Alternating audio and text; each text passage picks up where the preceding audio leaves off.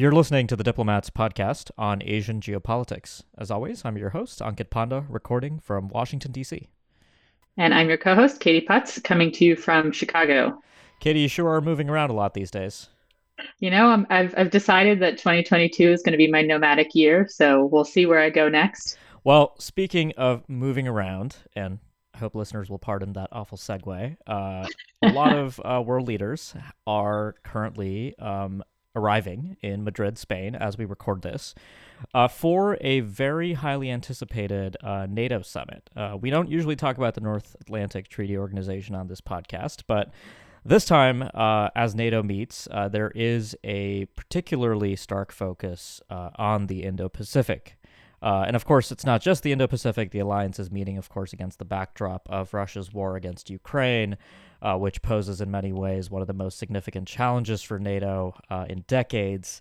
Um, there's also a lot more happening with uh, Finland and Sweden acceding to NATO. Uh, just hours before recording this podcast, uh, we got news that Turkey has dropped its opposition, so the alliance will be expanding from 30 to 32 countries soon. Um, but the big news uh, for those of us who focus on Asia uh, is the historic attendance at the leader level uh, at this NATO summit by Australia, New Zealand, Japan, and South Korea. Four democracies uh, in the Indo Pacific that collaborate in various ways among themselves and with the United States and other countries in the region that are now at the NATO summit. So that's really what we're looking at. Uh, so, Katie, I mean, what's your what's your impression here of the extent to which you know the summit is going to focus on Asia and, of course, China, which NATO is expected to describe as a systemic challenge alongside Russia and its upcoming strategic concept. What's your what's your take on this whole summitry that's happening in Madrid? Yeah, I mean, I, think it is important and, and worth highlighting uh, the Asian leaders that are coming to NATO. You know, NATO is the North Amer- North Atlantic Treaty Organization. I almost said that wrong. And and you know it, it has a European focus. It's a European body um, for all intents and purposes uh, with with the United States.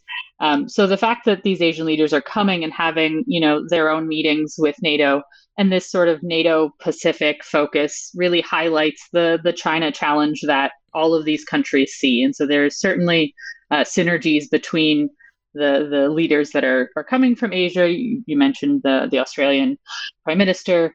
We have the Japanese Prime Minister, the South Korean President, um, and the Prime Minister of of New Zealand. Correct. Um, and so you know the fact that they're coming all the way to Spain for for this NATO summit really I think highlights the the shared concerns that they have about Asia. They also, I think, have shared concerns about Russia, and those concerns are related. Um, I, I I'm interested to hear what you have to think about, you know, this sort of coming of Asia to Europe. Um, is, is this is this important? I think it is. I mean, there's there's a lot happening here. Uh, first of all, I mean, I think you have uh, the security concerns that all of the states, the 30 member states of NATO, uh, and and the four Asian leaders attending, uh, have about uh, the perception of a China Russia axis or entente. I wouldn't call it an alliance for various reasons, of course, but mm. the alignment between China and Russia, I think, is is a is a much greater concern uh, for uh, everybody uh, as they meet in Madrid. Uh, like I said, NATO will describe Russia alongside China as a systemic challenge and frame the strategic concept accordingly. Um, NATO has also, uh, for for a few years now, taken an interest in China. Um, I believe uh, you know the first like that transition really happened in 2018 and 2019 as as NATO began to look um, eastward in in general as as sort of um, the you know the, the geopolitical gravity of the world started to really I think shift and U.S. China relations in particular took a nosedive under the Trump administration. But the other thing that I think is going on here uh, is, you know, alliances are are built on on shared values, and I think there is um, a a strong component here that at least the Biden administration I think would emphasize that these are like-minded democracies that support a rules-based order, uh, not only in Europe but also in Asia. And so, using the mm. NATO summit as an opportunity to show that unity uh, is, I think, uh, another thing that many of these countries um, value uh, in in the current context. Um, the um, other thing I wanted to sort of get a sense of, uh, you know, is, um, or at least that I'm going to be looking for, uh, is how the two newer um, leaders, uh, which is Prime Minister Albanese and President Yoon Suk Yeol of South Korea, use the NATO summit to sort of drop some markers for their thinking about approaching Europe. I think for South Korea, this is going to be a big moment. Yoon um, you know, there's expected to be an announcement that South Korea will set up a mission uh, in in Brussels uh, at NATO headquarters full time, uh, and the Yoon administration is also working on its own Indo-Pacific strategy, and I think we'll get some markers for where this is going. Uh, what are some of the things you might be looking for here, Katie, on the sort of um, deliverable side or the outcome side uh, um, as so, leaders meet? I mean, certainly from looking at this just from the, from the Asian perspective, because I think we could certainly talk about um, Ukraine and, and get sort of distracted by that a little bit. But, you know, when it comes to the Asian leaders that are there, I'm, I am most interested in sort of the outcomes of the planned meeting between um, Biden, uh, Yoon, and Kishida. Um, if my research is correct, it'll be the, the first trilateral summit between the three leaders of that those countries since 20- 17, I believe. Um, and so, you know, a lot has changed since 2017. Um, and so, and the, those are, I mean, last time these countries would have met in that format, you would have had President Donald Trump, you would have had um, Shinzo Abe, and you would have had Park still president? Moon Jae-in. Was Moon president? Okay, Moon was then got to get my dates right. But you have you have a considerable change in sort of the political leadership of these countries mm-hmm. since 20 since since 2017. And so I think it will be interesting to kind of set a baseline. You know, South Korean and and Japanese relations are not always the strongest, and so I think in that format will be interesting to see how the two newer leaders interact. Um, I know you're watching that that particular one. I don't want to steal your thunder. What are you What are you looking for in that that trilateral meeting? Well, I think I, th- I, think, like you said, the fact that it's going to happen is going to be a big deal. Um, the Biden administration, I think, has a particular interest in trilateralism in Northeast Asia. Uh, they sort of see um, the departure of both President Moon and Prime Minister Abe as, uh, and and Prime Minister Suga to some extent, uh, who's who's very close to Abe, as uh, opening up new opportunities for a, a reset of sorts. I think things still have a way to go. I think Japan, in particular, is still waiting to see uh, just how quickly it can start uh, approaching the Yoon administration. But the fact that this summit is taking place in Madrid, I think, is is again a, a good sign. It sort of reminds me of um, I believe it was in 2014 when President Obama brought together. Um, uh, then Park Geun-hye and, and Shinzo Abe for their first uh, meeting mm. as leaders in a trilateral summit on the sidelines of the nuclear security summit in The Hague. And so maybe there's something about bringing Northeast Asian leaders to Europe that makes these kinds of trilateral interactions a little bit easier. But I think you know there'll be a big focus on Northeast Asia. There's a lot, um, uh, sorry, on on uh, North Korea, uh, which has mm-hmm. certainly been testing its fair share of missiles this year, raising concerns in both Korea and Japan. Um, and I think you know the statement overall that I'm expecting to see out of that will hopefully be forward looking with some specifics on on where the three countries might cooperate. Um, taking a step back, uh, you know, the NATO summit I think is is important, and I think we'll come back to it because uh, we're recording this right as it's about to kick off. But the thing I wanted to also sort of bring up uh, briefly was uh, the meeting of the G7 uh, in in Germany. We just had a G7 summit. The G7 released a leader statement that, if I'm I might be wrong about this, a listener should let me know, but I believe this leader's communique that was released at the end of the G7 uh, meeting in Germany, mentioned China more than any previous G7 communique after a leader summit, uh, which again, I think emphasizes the extent to which uh, these seven countries are particularly interested uh, in the China issue, a lot on human rights, on Hong Kong, East and South China Seas, rules based order issues in general.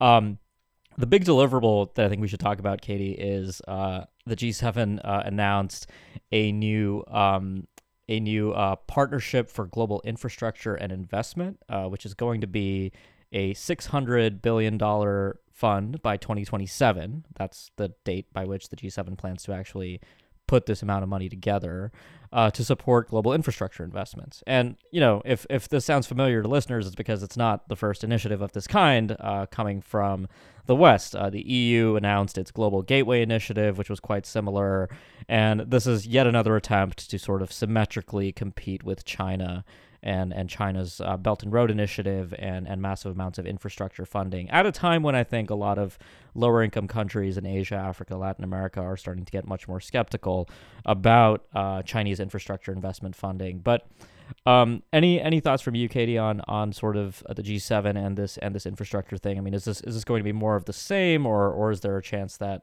the G7 might be able to um, pull this together in a way that might uh, actually give China a run for its money when it comes to um, competing uh, for uh, for financing in in various countries around the world that uh, certainly I think uh, will have demand for infrastructure funds.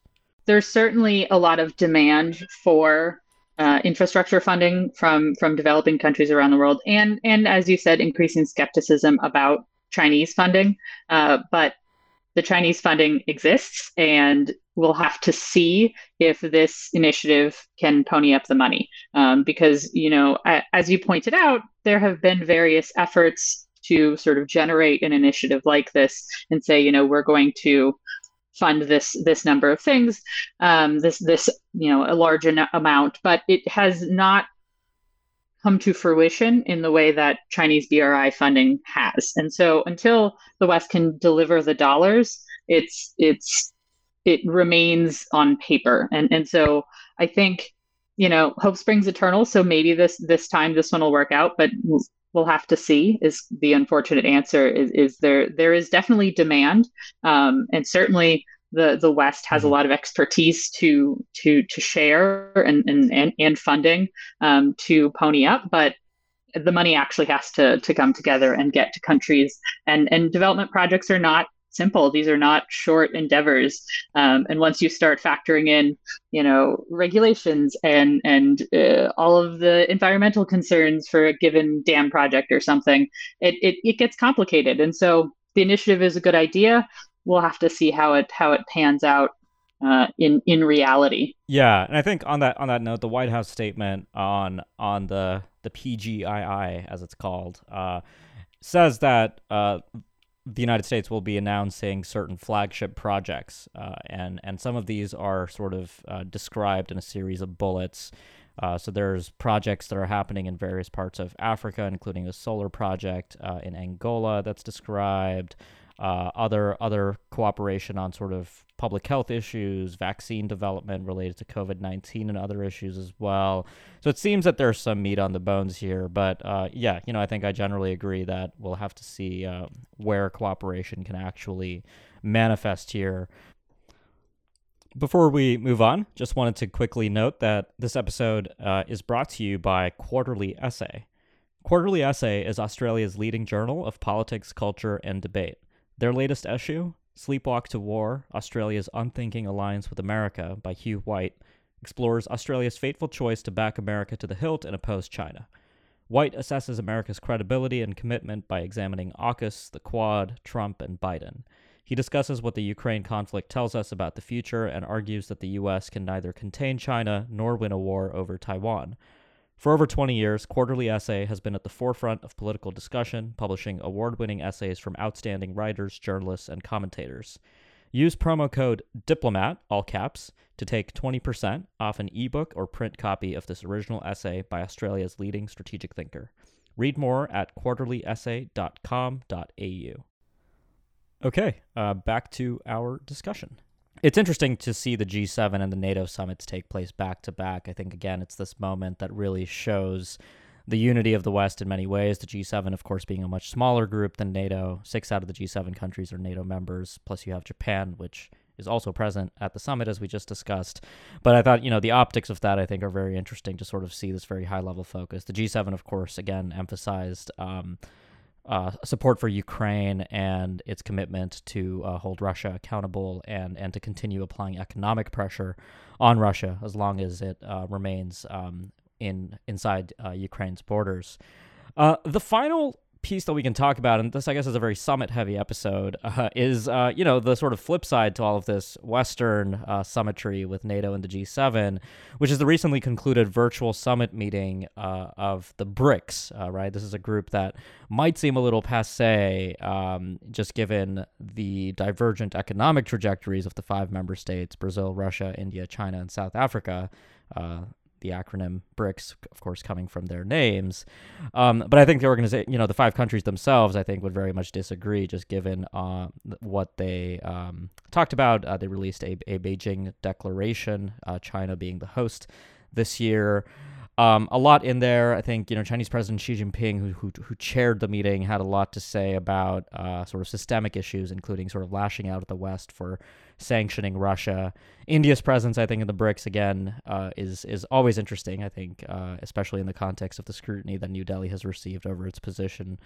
Um, with regard to Russia's invasion of Ukraine, but the but the big thing I think is, uh, of course, Putin's participation in the BRICS. I mean, this is the highest level leader level engagement in a multilateral format that Putin has enjoyed since the invasion of Ukraine. And I think it really emphasizes the difficulty um, in, in totally isolating Russia uh, because Russia continues to, of course, engage with not only the BRIC states, but a whole, no, um, a whole group of countries around the world more generally.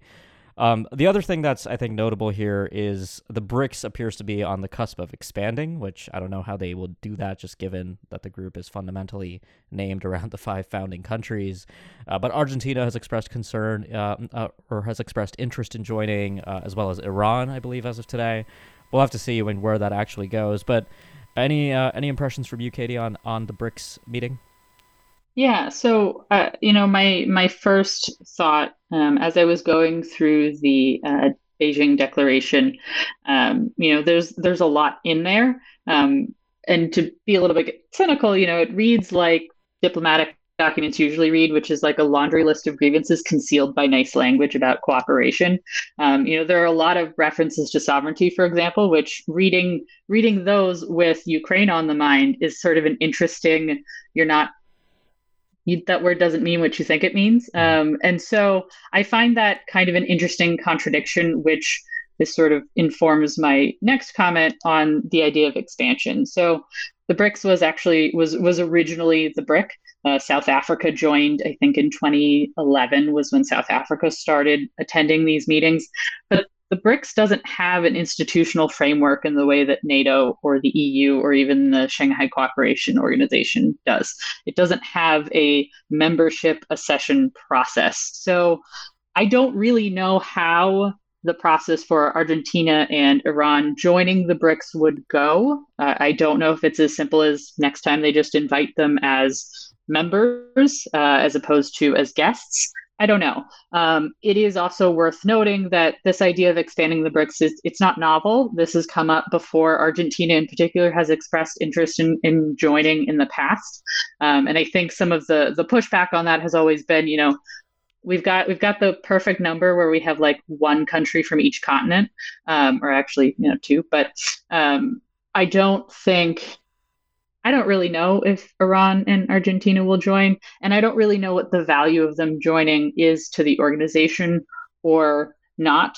Um, but at this moment, the value of the there is a distinct PR value for Russia predominantly, but also China in saying, look, people want to be part of our club, mm-hmm. um, and and what that communicates. And you touched on this, and you said, you know, Putin has had meetings with with leaders from around the world um, since the invasion of, of Ukraine. So, you know, while I think the West would like to think Russia is extremely isolated, and, and certainly in economic terms it is, it's not as politically isolated. Um, and so I think it is worth watching to see what what this uh, BRICS expansion may or may not come to. But BRICS is not NATO. BRICS is not um, the UN. It's it's not. It doesn't have an institutional framework, so it, it's a talk shop. Uh, and so the, these these countries might want to be a greater part of that discussion. But the the Argentine president also was a guest at the G7. Um, you know the the uh, and so it's it's not so much an either or, but but countries that want to participate more in global conversations um, see avenues to do so in those organizations. And so that's what they're pursuing.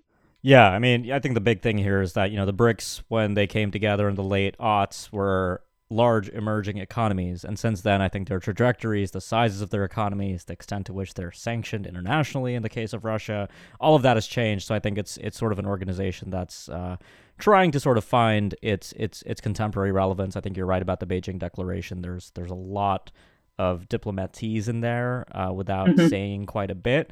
Although you know some of the remarks I think on uh, hegemony, power politics, uh, you know, sort of leave you with the optics uh, that you know this is a club that's trying to sort of set itself apart from.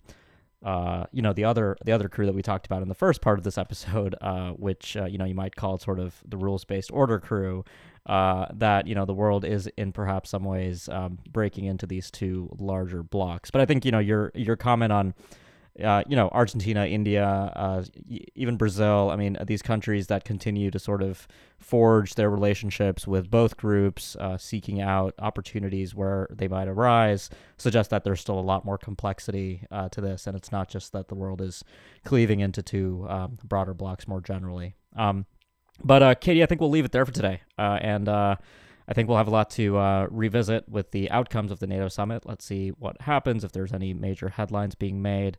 But uh, thanks a lot for uh, joining me today. Yeah, thank you so much. Absolutely. Uh, so, for our listeners, if you like what you heard on the podcast, make sure you subscribe so you can keep up with future episodes. And if you've been a subscriber for a while, please leave us a review. You can do that anywhere you get your podcasts. We really appreciate that. Thanks a lot for listening, and we'll be back soon with more.